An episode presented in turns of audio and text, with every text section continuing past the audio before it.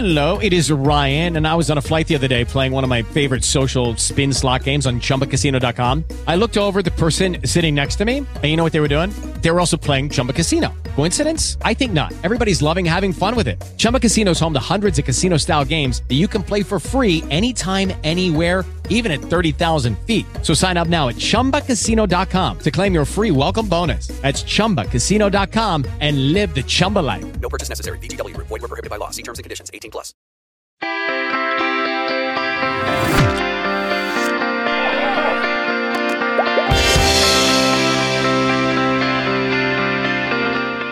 Well, hi, welcome back. I'm Sheldon McLeod. This is Thinking Out Loud, presented to you here at the Saltwire Network. And, uh, you know, there are a lot of times as a communicator, I will sometimes have to pause and say, okay, uh, they didn't get it. They didn't get what I was trying to get out. It didn't make sense, or I didn't say it the way I had hoped. And that's sometimes on me there's some concern over communication uh, in the Lunenburg area right now, in the town of Lunenburg, and it's something that's starting to percolate a bit on social media and obviously now making its way out to uh, mainstream media. And it has to do with requests for proposals uh, that went out earlier. It has been extended. Uh, they are accepting these proposals for development at Blockhouse Hill in Lunenburg up until the end of March. This is March 7th, but March 31st it's been extended to. And again, I had said I don't know whether that means there's a lot of interest or little interest. I, I'm not in a position to comment on that, but I do know someone who is, and he is the, the mayor of Lunenburg, uh, Matt Risser, who spent time on council prior to becoming the mayor in 2020. Uh, mayor Risser, thank you very much for joining me. I appreciate it. Well, thank you for having me, Sheldon. It's always nice to talk to you. And uh, just to kind of set the stage here, um, 22 acre parcel of land known as Blockhouse Hill. People may be familiar with it from the campground or maybe uh, from the parts of the Lunenburg Folk Harbor Festival. Mm-hmm. And there, there's a sense, there's a concern that this property is now going to become developed. And, and people feel that they've been left in the dark. What, what can you say to the process that's been underway here? Yeah, so I think the process has been extensive. There were development schemes for that hill going back to, I think, at least 2002. Uh, and the uh, previous land use regulations we had, we just updated them in 2021 the previous land use regulations we had also slated that parcel for residential development.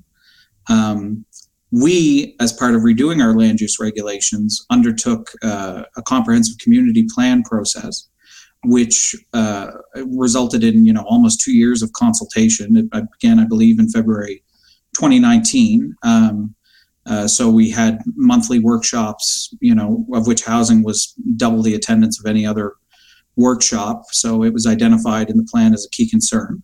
Mm-hmm. Um, and then when we did the land use uh, regulations, when they were approved, obviously you have to go through public hearings and provincial approvals and that kind of thing. Um, but we also went above and beyond in terms of extensive consultations, both online and in person, uh, to reach a draft. And uh, I believe we sent twice uh, letters to every uh, house in town, letting them know uh, what we were doing. Um, obviously, during that process, uh, housing was identified as a key need that led to a significant upzoning in our land use regulations um, because we have a real deficit of multi-unit housing, and led to you know specific nodes. Um, the yellow ones that are behind me on the map there being identified for potential housing growth. Two of those nodes um, were town land, and so we uh, we identified them and, and have been undertaking a process to uh, to get designs, uh, concepts ready for public consultate for further public consultation mm-hmm. um, before divesting of those properties. This is uh, an appendix in that uh, request for proposals that I have on the screen here right now. Obviously, for people listening, they can't see this, uh, but you're describing, you know, some of this area that is now there are certain property identification numbers, and and you talked about the plan and, and I want to play something for you. I, I spoke with a Lunenburg resident who lives close to Blockhouse Hill, and um, just going to play a little bit of that for you, if you don't mind. I'm not saying that everything council decides should be up for a plebiscite. We don't want to subject that or ourselves to, you know, always running to council. But on a decision of this uh, magnitude, and given that the public appears to have been unaware of the change in legislation. It is really incumbent on town, the town council, and the mayor to speak to us directly. So Lunenburg resident who was talking about the plan being developed during COVID, some of the consultations happened virtually, and that there's a sense that, well, rightly or wrongly, there are people who don't feel that the municipality, the town has been completely transparent and open. So what do you say to the residents who hold that position right now, Mayor? Well, I'd start by saying that the consultations for Project Lunenburg started at least a year before COVID. Um, and we did workshops once a month throughout that year.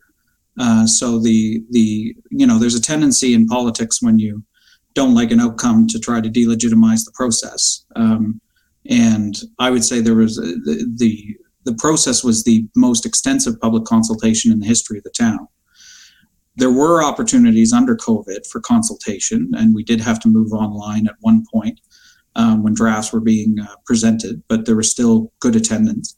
Um, so the idea that this is and and this you know the idea of residential development on that hill has been an idea on the books for 20 years. So the idea that this is somehow coming out of nowhere is, you know, for me at least, a bit mystifying. Okay, so just to, to back up to the reference about legislation, uh, and, and just briefly before we started talking, uh, in 2002, Michael Baker, an MLA who was a cabinet minister, uh, put forward legislation to clarify the common land use at that particular part of Lunenburg, which has been in place since its founding in 1753. And then this concern or question about uh, 2017 when the MLA of the time, Suzanne Lohnes-Croft, uh, brought forward a, an amendment to that. And I don't know about most people. I'm probably an outlier where I do pay attention to Hansard and what's happening, but a lot of people don't. So to that point, that reference to that legislation was the intention always to change it to develop Blockhouse Hill? Is that your? So, so just to clarify, uh, the 2002 legislation, and and we're looking into this as the town, uh, I believe refers to the common lands on Heckman's Island in the Blue Rocks area, uh, to the east of town. Um, and if you look at Hansard, I think those were the areas that were were referenced. So the legislation uh, vesting control and management of common lands within the town uh, in council goes back to I think it's 1887. Um, and so this the the legislation in 2017 was initiated in 2013 uh, as a result of I think it was a provision that said we couldn't uh, lease land that was common land, you know, until uh, for more than five years. Right? We could sell it, but we couldn't lease it. Um, and so there was uh, amendments to that legislation um, that were initiated in 2013, uh, which came to fruition in 2017. Uh, I believe it was May of 2017, so it was before my time on council and before right. the vast majority of our current councilors' time on council. So, um, you know, that was that was done bef- long, before I took office. Um, and, and, institutional memory is a huge part of reporting and news coverage and i'm not going to criticize the media for not following this because as you just explained yeah. there are there are layers and nuances i i, I get that and the, the thought or the feeling that um, somehow something has been done to pull the wool over or to you know obviously lunenburg board of trade was was renting or leasing the campground area so you know i, I get what you're saying and it comes back yeah, to so so just on that sheldon i, sure. I want to express that so we had initiated a, a lease renewal for three years with the Lunenburg Board of Trade. Um, at the time I took office, I think it was March 2021. And so the lease comes due at March 2024. And we had said to them at the time, like, this is our intention. This is coming out of our plan or the community's plan, really. And so this would be the final um, renewal of that lease from the town's perspective. And so it was well known to them three years, you know, into the process uh, that they had three years and three seasons um, until the lease would be terminated. Um, because really a campground is not the highest and best use of that property. Um, it's uh, it's not revenue generating for the town and the taxpayers. Like most towns we have uh, a lot of big infrastructure problems uh, to deal with and those cost a lot of money um, and we're going to be releasing a financial analysis uh, alongside our operating budget to give citizens a good idea of what that looks like. Mm-hmm. Um, you know, we're a town that owns an electric utility. Um, we have a lot of old buildings that are within our jurisdiction that have to be wrestled with. Um, we have uh, the wastewater treatment plant uh, was deteriorating until we got you know, $7.3 million, thankfully, from the other levels of government yesterday. Um, and we're putting in 2.6 of our own to renew the treatment plant and support growth. You know, I'm on the public record as saying the next uh, 25 years for towns is going to be densification or dissolution. So in Lunenburg, we're really trying to take the the approach of of densification, and we need to densify as Lunenburg because you know the the external demand. Lunenburg is a very high demand town to live in because it's very uh, beautiful, as we all know, and it's a great town and it's UNESCO.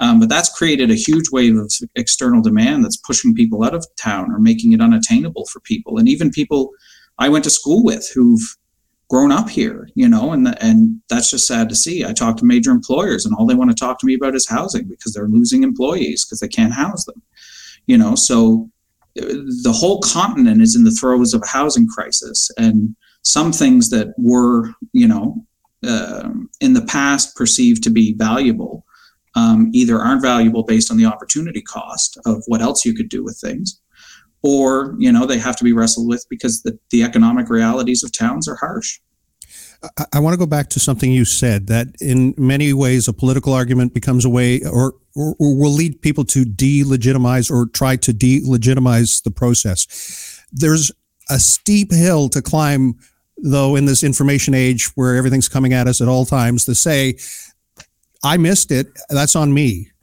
Mm-hmm. What is the onus on the municipality to say that every single possible step to be to take was taken to keep the the people who live in Lunenburg informed about the plans for Lunenburg? Yeah, I mean, you can always do better. Uh, it's it's communication is never enough, but you have to balance that against other resource needs that you have as a municipality. We recently hired a communications manager to help us out with these official communications because we do. Um, and that's a good thing. We have a very engaged town, and, and people are very passionate about Lunenburg, so they want to know what's going on, right? Um, but I, I would challenge our critics to find any municipality renewing a land use document or its MPS or LUB or creating a strategic plan that did as much consultation um, per capita as we did for for the Project Lunenburg process, right? So you know sometimes things just crop up and people weren't expecting them and and that leads to a bit of knee jerk reaction, and uh, that's unavoidable. You you just can't. And I'm I'm mindful of, you know, it was years and years ago that the old adage came into being that a misconception is halfway around the world before the truth can get its boots on. And uh, I think in the information age, that's just been accelerated with the closure of this request for proposals in a few weeks' time. Uh, I, I, did note in the document it says that those submissions will be subject to freedom of information requests. So, mm-hmm. how much going forward is public and transparent? How much of what we'll see after the 31st of March uh, about the plans for Blockhouse Hill will be public knowledge? Oh, everything will, will be as public before as we've been in the past. So, you know the the RFPs were FOIPOP-able. We also did a piece on uh, an, an, extension of King Street, um, which um, all the RFPs for that were were public because council had to approve um, the proponent. Um, so I don't know. We have a policy that requires uh, uh, projects of more than hundred thousand dollars to be approved by council if they're tenders. Uh, so this might be subject to that, depending on what the bids come in at, because uh, it's a fairly sizable chunk of land. Um, sometimes you have to keep uh, RFPs, you know, private for proprietary reason. But what I can tell you is that the designs, uh, the whole purpose of this project is to get designs to submit to the public, right? So I know there've been calls for a public meeting, but it's kind of pointless to do a public meeting until you know what you're talking about in the sense of having a design that is being proposed. So when that happens, there's it was always the intention, and it's part of the RFP to note that public consultation processes will will occur. And to that, ask about a vote or some type of plebiscite. Is that being considered in any way? Not at this time, no. But and, I mean, people always, you know, I I can't imagine this is all going to be finished um, prior to the next election. So, you know, people have an opportunity to vote then, um, and um, I've heard a lot of vocal opposition, but I've also heard a lot of quiet support um, for what we're doing. And so, you know, as any politician, we'll have to resubmit ourselves to the community um, to seek a further mandate. And if people don't like what we're doing, then it's up to them to come up with an alternative vision to to grapple with the the real serious economic realities that the town is grappling with and, and put that forward to the people and the people decide that's the beautiful thing about democracy and obviously there are people on the other side who will take a stand or will offer their opinion and, and i shared some of that yesterday. I'm very grateful for you giving us some time to clarify what your position is what the town's position is and, and what this may look like as a future development. What what does matt risser envision? What is the council's vision of what will happen on that piece of property that's been, for the most part, uh, subjected to common use since 1753. So uh, it's uh, the vision is. I, I, quote my deputy mayor, who uh, who has a great line when when talking about this that his vision is broadly a 21st century hydrostone. So um, even though that area has been slated for residential development for you know 20 years or more, um, what we've done is rezoned it for higher uh, density uses, right? And so while we do have an obligation to dispose of properties unless it's to an offer profit and market value, um, the affordability of that hill potentially would be um, improved by having a more compact and denser set of units, right, than would have otherwise been there had we not rezoned it. So it's zoned for medium density currently on the top of the hill which is mm-hmm. five units a lot, and uh, and for high density on the bottom of the hill, um, which would allow, for example, low-rise apartments.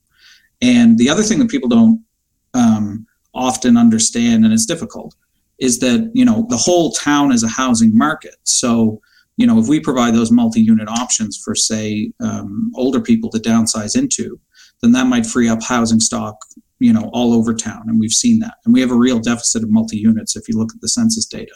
So Hmm. You know, there there are opportunities, um, I think, to improve the affordability of town overall through this project. It's basic uh, supply and demand. Demand right. is high, supply is low. You want a lower price, you increase supply. And we came through the pandemic where real estate across Nova Scotia, I think, finally got close to its real value as opposed to in, in many ways investors saw an undervaluation that's that's yeah. clearly why we saw some money from outside of our province and our country coming towards us i guess uh, two last things one uh, there's some announcement about the wastewater treatment plant uh, tell me a bit about what that means in well in uh, terms of keeping the sewage away from canada's sailing ambassador well no that's uh, that's great so uh, part of the project Lunenburg wasn't just about Blockhouse Hill or King Street or town-owned lands. We've also upzoned uh, large areas um, of town for growth because we weren't keeping pace with with demand even before the pandemic here in Lunenburg, which is why the housing crisis here is particularly acute compared to other places. But if you want to increase your housing stock, you also have to be able to service it with things like water and wastewater. And the wastewater system um, was a real bugbear for us, and so we pursued an application under the Investing in Canada Infrastructure Program to uh, uh, get about $10 million. So 2.5 of that is ours, and about seven and a half, roughly a little less than that, from other levels of government. Um, so we have a major project that we're going to redo the uh, wastewater treatment plant, and that's going to give us a 50% increase in capacity um, in order to be able to service uh, more housing. So we're really excited about that. And and just before we leave the overall topic about uh, Lunenburg and, and public satisfaction or dissatisfaction or concern, uh, last word to you, Mayor Risser, about what's happening and, and where things are going. I think we're in a very positive place. I, you know, when you do a lot within a short amount of time, that's certainly going to engender some criticism and some opposition. Um, but uh, we'll this council will have to submit itself to the judgment of the people, as all elected officials do, and see how well they think we did. We'll leave it at that. Uh, the mayor of Lunenburg, UNESCO World Heritage designated town in Nova Scotia South Shore, Matt Risser. Thank you, sir. Thank you so much, Sheldon.